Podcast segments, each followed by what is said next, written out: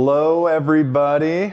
Welcome back to another episode of Finding Peaks. Uh, joined today by your favorite host, Brandon Burns, Chief Executive Officer for Peaks Recovery Centers.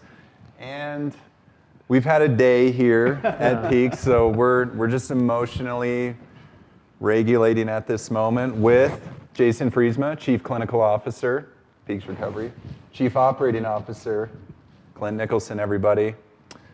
So welcome back. I'm going to carry the inter- I'm going to pull these guys Thank out of the you. rut. Thank That you. is their operational nightmare for the day. Things happen in addiction treatment, so we've been navigating that beforehand. But we're going to roll into stages of change. We're going to hmm. pipe it up a little bit here. Okay. Yeah. All right. So, I'm ready. Yeah, all right. I am. you guys are into it. Jason's ready, so which means he goes first. So Jason always goes I always go first, so I have to be ready. You go first. absolutely. Yeah, say something. Got it. So I was talking to a friend of ours in addiction treatment uh, who works uh, on our behalf, and we were talking about, um, you know, uh, a situation in which, uh, you know, individuals as they go through uh, uh, using and abusing drugs and alcohol, she called it high hopes. That there's this moment when you're using meth, heroin, or otherwise, and you think, you know what? I don't want to do this anymore. I'm going to change my life tomorrow. And I'm going to stop and I'm going to get my job, I'm going to get my life back together, and all those sort of things. So, kind of a silly little set of language there called high hopes. And in the stages of change, that feels like the pre contemplative stage of that. Yeah. So, I hope I delivered that. I was hoping for a little bit of a smile maybe from you on that, but Nailed You expect Clint to smile? I'm sorry. I was smiling. that inside, is my smile. deep, deep inside, was Clint was laughing. smiling there. Yeah. So high hopes is pre-contemplation, right? And from that clinical lens, because it's superior to my philosophical lens, at least in navigating addiction treatment, is that accurate? Is high hopes the pre-contemplative sort of phase of that, or would you describe it in another way? Yeah, I mean, I think high hopes uh, is a really nice way to put the old term denial. Like, hey, I'm just, I can solve this on my own, or things aren't that bad, or um, everything's going to be okay, or uh, yeah. So it is a hopeful tone. I'm not sure. I, I think it feels hopeful very fleetingly, would be my Yeah. guess. Yeah, I think that makes sense. The, I mean, pre-contemplation is, I've always understood it, um, this moment of, um, man, maybe there's a problem, you know, maybe I do a little too much heroin, you know, but I still got it under control. There's still that feeling of, um, that, that sense of efficacy that you haven't, that you're holding on to, that you um, start to recognize there may be a little bit of disruption, but it's not a level of disruption that really requires any immediate sort of response. So that would be the kind of pre-contemplation moment. I don't, I mean, it may be a situation in which, right, you're sitting down, you're having coffee with somebody, and you're like, hey, maybe I have an issue, and you're talking out loud, but it seems more of an internal sort of struggle, pre-contemplation, right? Is that is that accurate? Yeah, I mean, I don't think it. I think if if anybody's having a problem with you or your behavior, it is definitely not you. Yeah, Uh, absolutely. like that, like it's other people's issue, and they are too sensitive or not understanding me, or too conservative or whatever it might be. Like it's not me. It's it's them. Yeah, absolutely. Yeah, it's definitely still the world's fault Yeah. in that moment. What is a what is a general way somebody comes into you know Peaks Recovery and they're pre-contemplative, like, well, my mom said I got to do this or I have to be here. What is the first sort of clinical strategy to support the individual to go into the next phase of the stages of change? Oh, great question. Um, so actually, literally, the strat- the clinical strategy for dealing with pre-contemplation is to raise doubt. That's it, right? Like, it, it isn't necessarily to get into an argument. It's just to simply begin to find little cracks in, in the thinking, which you would appreciate, Brandon, and begin to like whittle away a little bit. Like, how's that working for you? Or, you know, you're kind of you're kind of saying that. Um, maybe your addiction isn't out of control, but um, you also just told me that uh, you haven't paid rent in two months and you might get evicted. Like, that doesn't quite match. Yeah. So it's just little subtle opportunities to kind of point out some discrepancies basically in the thinking. Yeah, developing discrepancy. That's really what you're doing. So. when uh, you know when I so sometimes you know I I've been on the phone or discussions with families, and they, you know, their loved ones in treatment, and they're pre-contemplative, and the parents sometimes say the same things to us or to the individual pre-treatment that we say to them, and then we're talking to them, and um, they're like, "Oh yeah, yeah, you're no, you're right. There is an issue here, and I got this going on." Then we share that with families, and families turn and like, "I've been telling them that for years." Yeah. Um, as, what is it about that as a scenario in that pre-contemplative stage? It, it's, you know, that you guys are familiar with in the clinical setting. Uh, you know, for me, kind of to expose, I guess the direction of my thinking about it is that um, the individual in those moments is no longer able to hear the parent. And the way, even if the information's obvious, you know, don't do drugs, Yeah. heroin, whatever, um, that somehow we're able to bring that to light in a new and sort of meaningful way. Um, as a parent, um, I do think uh, my my my kids, God love them, Kezi, no hi. Um, I do think they can uniquely uh, ignore a parent, parent voice at times, right? Like you, eh, you were once a kid. I think Clinton was once a kid too, and like you, you do figure out a way um, to be able to just ignore people that have been saying the same things over and over to you, and and um, and sometimes you just need to hear things from somebody outside your chain of command, if you will. You need somebody outside, um, objectively looking in and offering a new perspective, and also offering likely just different words. Um, and I can certainly understand parents being frustrated about that. Um, and I've, I've heard that same feedback too of like, I've, I've been saying this over and over. And, um, and of course they have, but you know, and your kids have been ignoring you forever and ever too. Like, I mean, that's just kind of true. And so I think it, there's just can be so much more weight and power. And I, I, I think there's an objectivity too of like, you know, I do think we are trained to really fully listen to people, and I think our admissions department does a great job of listening um, to people and their problems all the way through. So when somebody feels all the way heard, Yeah. and then on the back end of that, they're like, man, I've heard all of that, and I don't have any of the baggage. I never changed your diaper or anything. Like, I'm just hearing all this for the first time, and you have a problem. Like, it does carry a different weight. And I think that we approach maybe from the clinical perspective, you approach with a bit more curiosity. It's, uh, and I think that element of curiosity helps people, like Jason say, feel heard and feel to a certain degree validated. Like being able to recognize that thi- I under, I see this as your reality. I see that this is these are your beliefs and that this is kind of your perception of the situation. And I'm going to offer you something a little different. Uh, I'm going to just flip that a little bit, and I'm curious what it look when I sh- when I show you it your life this way, what does that do? And rather than trying to tell somebody that they're living their life wrong, you're you're being more curious about sort of why they're living their life the way they are and what it would look like to live life a little bit differently. So there's a a softer delivery, and then I think it's why Jason and I have beards because people take people with beards more seriously. Yeah. So Makes sense. it's a huge difference. Yeah. for Yeah. sure. Obviously, Longer- they take Jason very Very seriously. seriously. Very Um, seriously. Yeah. Yeah. The grays help too. Absolutely. it really does. Yeah. And so, would it be a, you know, uh, obviously there's a, well, obvious to us, I think, that there's a skill set, right, in being curious from a clinical standpoint. But would we like to make a recommendation that, you know, you see your loved one struggling with, you know, drugs and alcohol and X, Y, and Z behaviors look, you know, really, you know, devastating and are frustrating the situation. Um, you know, not necessarily to put on like the clinical lens, but just to be more curious about that. You know, why, you know, okay, I hear you that you're going through those things, but just walk me through it. You know, like what's going on with you? You know, that how can I support you? This type of language rather than stop doing that and you're going to ruin your life and you're going to die and that sort of telling aspect.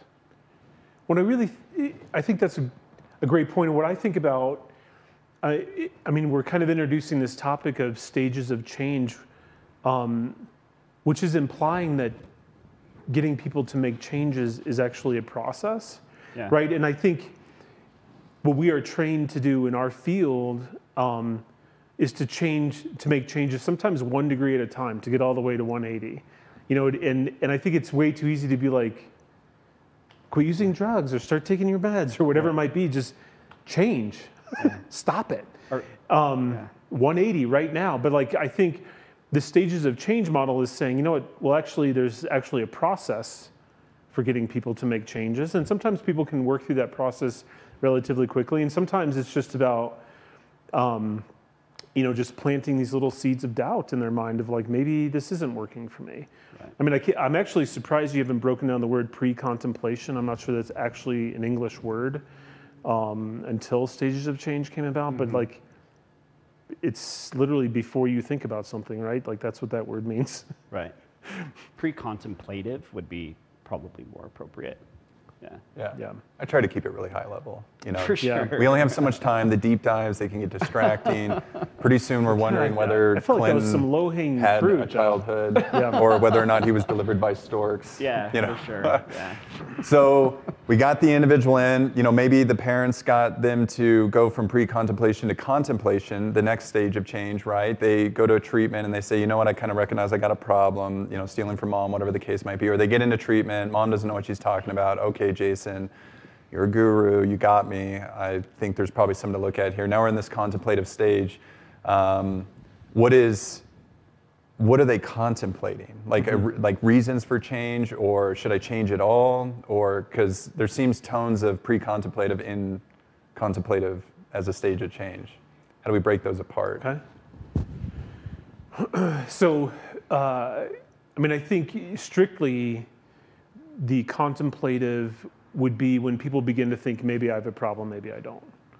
Um, pre-contemplative is I, you know, I've, at least as I understand it, is I just don't have a problem. And obviously, you know, there's some gradations between those thinking, but like contemplation is where people land when it's like, okay, I'm, I'm in treatment now. You know, maybe I can admit that things aren't going great for me now. And and so our job, kind of when people are contemplating, maybe I have a problem, maybe I don't, is again, it's it's the same method though. Like you keep asking, you maintain your curiosity, um, because uh, the contemplation is about, uh, you know, do I have a problem basically that needs some sort of solution or intervention? Still, mm-hmm. right? Like people people in contemplation are still not entirely sure they need help of any type. Yeah. Um, and so that's what the contemplation is about. And, um, you know, I think in motivational interviewing, your job in contemplation tends to be to tip the scales, like to try to get them to weigh their options, and then likely the need for change or adjustment will then tip the scales toward, you know, the next stage of change. Um, is how it plays out. But like, really, what it's about is just helping somebody explore this. And again, I think you know, if you're not professionally trained to do that, trained to do this, like you don't, you, it's hard to be in that ambivalent state. You know, and I've had, I mean, I've had um, somebody with a heroin addiction being like, I only shoot up twice a day. I know people who shoot up six times a day. I'm not sure I have a problem. Right. Whereas, you know, if you're a parent of somebody that's shooting up heroin, that's shocking. Just a problem. Of course, that's a problem. It's Absurd. But but but they're thinking. Um, uh, well, if, if I want to back up even further, like I do think people are constantly resolving their cognitive dissonance, right? Like if if people don't end up shooting up heroin twice twice a day um, overnight, it's been a series of decisions they've made, and somewhere along the way, those decisions have made sense, and then the next decision made sense, and then the next, and then the next. And so there's a lot of cognitive distortions that are in there, a lot that have that have been put in place to resolve their cognitive dissonance. And so now they get to walk it back and be like, it doesn't just go away automatically. A lot of times for a lot of people, it's like, no, we get to walk this back. Is this really okay? Um, and it is surprising maybe that to, to help people walk that back may be surprising. It may seem self-evident to a lot of, but it but it's a caring aspect to just be like, no, I'll, I'll help you walk this back, and like you can actually look at, you know, some of these lines that you know maybe it isn't usual, um, in these ways. And I think you know, especially like when people are suffering with uh, some alcohol use um, issues, I find that you know people have a lot of ability to be like, well, I don't drink that much, or I drink less on the weekend, or less on the weekdays, and I always make it to work. Like they have all of these stories um, that they tell themselves, and it's just our job to kind of help them unpack some of that, and then and maybe point out uh, some some things that are in disparity with that. I've yes. talked a lot. Yeah, we do. No, that. that, Yeah. yeah. I think Yeah. I think that was very thorough. Uh, my sort of simplistic way when I'm doing coffee dates with clients, I think about when they're in that contemplative state to couch it in two terms of responsibility and sustainability, and it becomes pretty difficult to couch like fentanyl use or you Yeah. know heroin or meth use into any sort of responsible framework. And then even if we could get it there, you know, to say, well, I have pain, you know, then we can go right into the sustainability, you know, side, side of it. And most of the time, there's no sustainability. Uh, it gets awkward, of course, in conversations. You're in addiction treatment. Sometimes you want to promote abstinence based on the individual, you know, that you're speaking with, and you know, it's sort of the the, you know, American narrative is somewhere in there that there's responsibility and sustainability, at least in two drugs, namely pot and alcohol in that regard, um, in that way of things. So I don't know if I'm going to prompt a question from this, but that's I'm listening for because you promoted what he was saying. I'm just hopeful that you can promote now what, I What was you were saying? about responsibility and sustainability as a contemplative, what I said. Uh, I think if you're looking at uh, responsibility and sustainability through like a contemplation lens, you're basically again trying to draw um, uh, dissonance, right? Like, well, so you you're telling yourself a narrative, right, or a story about how you are living a responsible and sustainable life, but then you're also saying that you know maybe when you uh, you're you're picking up your kids from school while you're intoxicated, right? So there's a there's a dissonance there, right? There the narratives aren't aren't meeting. Like you've uh, like Jason was saying, you when you're using it's a um, any sort of substance, there's a process of sort of calibration where you're constantly recalibrating your reality to make sense of your behavior. And when you can pull back a little bit and show somebody their behavior from a more objective standpoint and say, well, here, you're saying this, but then I'm, but you're also, but you're doing this. Like, help walk me through how, how those two things make sense. Then you actually, the dissonance starts to be created in the, in the disruption of the narrative. Yeah. So, and that's, and that kind of is speaking to what you're talking about, but I think that yeah, you're, that sustainability and responsibility fall apart pretty quickly when you highlight the dissonance in narrative. And yeah, Yeah. So Well, the, I- I- the title of your book that you should write uh, from this would be The Philosopher's Guide to Stages of Change. Because Yeah. I do think you've, you've created really, with un, unknowingly, created really um, helpful questions to help kind of tip Yeah. those scales and get people into action by causing them to think really deeply about the sustainability of their absolutely, lifestyle. yeah. yeah. Well, and for our viewers out there, if you caught it, there's a slight talking down happening about like Oh, that is really? adorable language, Brandon, with responsibility. You're doing so Did you miss? You were doing so well. Did you miss Jason's point on dissonance? Because there's a better word here. You guys. We would never. We can't because you're our boss. Yeah. So, yeah. Anyways, That's true. I appreciate it. I appreciate it. But I caught it. so now we move from contemplation to preparation. Mm-hmm. What is preparation? Because I don't even have a ledge to walk off there in that direction. I don't, I don't even know how to approach that from a questionnaire standpoint. Yeah, this Brute force, what is preparation? I'm ready. Yeah. That's really I mean, that, that is a great question. It, it's just saying that there is um, a, a brief transitional period of time when somebody says, okay, I have a problem, to when they're fully ready to take whatever actions they need. So it's just, it's this step that maybe Clinton can talk to more because it's a more of a pragmatic thought process of like, okay, you have a problem, there is a solution. How do we bridge the gap between your problem and a solution? So pragmatically take it away. Clinton. pragmatically yeah. No so we've uh, accepted dissonance at that point right? You're like you're right. Like the way the way that i've calibrated my reality versus the uh, the way that i'm living my life are incongruent with one another. And there's an acceptance of that. It's like yes i have basically i have a problem. And uh, and in preparation there is this moment of and i'm ready to do something about it um, what am I going to do? And so preparation is, figure, is answering that question. What am I going to do to resolve this issue that I've accepted is real and problematic? Um, and you begin the, state, the steps of, I don't know, the, probably the first step would be a Google search, right? Like treatment. Like, I need help, I need support. Um, I'm going to um, figure out the, the path that is going to best support me in sort of resolving this um, dissonance that I, I have created in my life and that I've identified and accepted as there.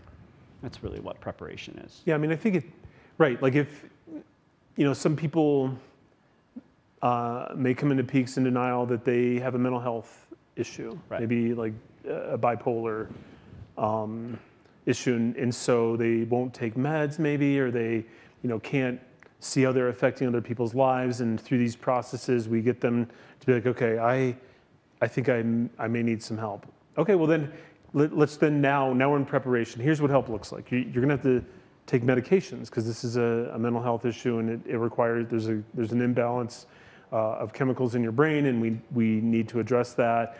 Um, it's also gonna likely require um, some psychotherapy and here's how you utilize individual therapy and group therapy. Like, it's just kind of laying out kind of the plan. Yeah, it's, like a, Basically. it's a treatment plan, and then at the very end of that, there's a commitment to the plan. Yeah. Right. And so that's sort of like when preparation becomes action. It's like, all right, I agree. Like I commit. Like I'm putting my stamp on that, and now I'm ready to move forward. So. Uh, that preparation piece is just getting that plan organized and, and ev- sort of everything laid out. And then at the very end, there's the commitment that, all right, I'm ready. I'm going to go do this now. Is this in the, you know, you guys have uh, uh, obviously brought us to this step, this next step in stages of change that is the action item. when maybe this is where, you know, we've kind of um, jabbed at holistic models of care, but this is really where that holistic approach comes in, right? That this is your unique action plan versus somebody else who's in treatment, you know, alongside you. And we have these action plans, and then we create them for the individual or support the creation of it with the individual so that they can best succeed because it's, you know, their plan and something that's meaningful for them. Uh, and now we're kind of maybe we're creating awareness through like deep dives into you know clinical work um, that expose you know ways of informing the action item but it seems like we're kind of in that sort of behavioral modification or how are we going to get this right and be consistent with it um, to succeed Yeah, I think that's a good way to put it. I think some of those behavioral, uh, like I look at some of the behavioral things you described as kind of the scaffolding, and I think some other things can be going on underneath that. Some of that deeper um, clinical work is part of that action phase. Um, and I, and well, I think that's all I had to say about what Yeah. you said. Yeah. And I think action is it's it's both of those things. It's those deep dives to figure out motivation. Why do I do these things? And then there's that exploration of and sort of practice of like how do I do it differently? Like um, and collectively that is the action stage. Um, it there it's it's a hefty hefty stage. I think that sometimes people um, think, oh, action, boom. uh, It's like it lasts 30 days because that's how long treatment lasts. That's actually no. That's Yeah. that's a small part of the action process. Um, action is because action requires um, a level of integration and practice that requires repetition, right? Um, so, but it's uh, it's where the work is done. That's that's where you really you put in the blood, sweat, and tears, and it's um, it's it's a heavy lift, really. It's the heavy lift part of the stages of change. so the, the sort of fifth stage of change here is maintenance but kind of like the, the difference between pre-contemplation and contemplation um, it seems like through the action items through the repetition we're already engaged with maintenance Yeah, absolutely. So I guess if we can kind of parse those out, how are they different than one another? I mean, that is pretty tricky. I mean, it's kind of like maintenance is just less action. Yeah, it's Yeah, kind of a lot of the same things. You just don't need to do as much. Like if you think about it as a weight change uh, metaphor, like the action phase would be losing weight or gaining it. I guess is that if that's what you need to do, and then the maintenance phase would be maintaining the same weight. Like what do you have to do? You still can eat maybe how you were eating before, Right. Um, but you don't you don't have to be as aggressively uh, trying to lose weight or whatever. Like you just get to kind of maintain. So it doesn't it isn't a return to old behavior, but it is like I have the the things I need, and and um, I think a lot of times too maintenance phase to me is when um, you both will roll your eyes at this a little bit, but like where people have access a lot to their intuition and they can trust it again, where they they know what they need to do to keep um, on the path that they're doing. Whereas a lot of these other things require some outside input a lot of times to help guide and all of that. And then once people are in maintenance phase, they're they're usually well attuned to okay, I know I know what I need to do to kind of keep the weight off, if you will. for sure. Yeah, I think it's a level of integration into your life, and where it's it's less about practice and course correction, and more about um, like you you've started to fully integrate like a healthy lifestyle, right? Like working out just becomes part of your day. Mm-hmm. You know, a healthy diet just becomes part of.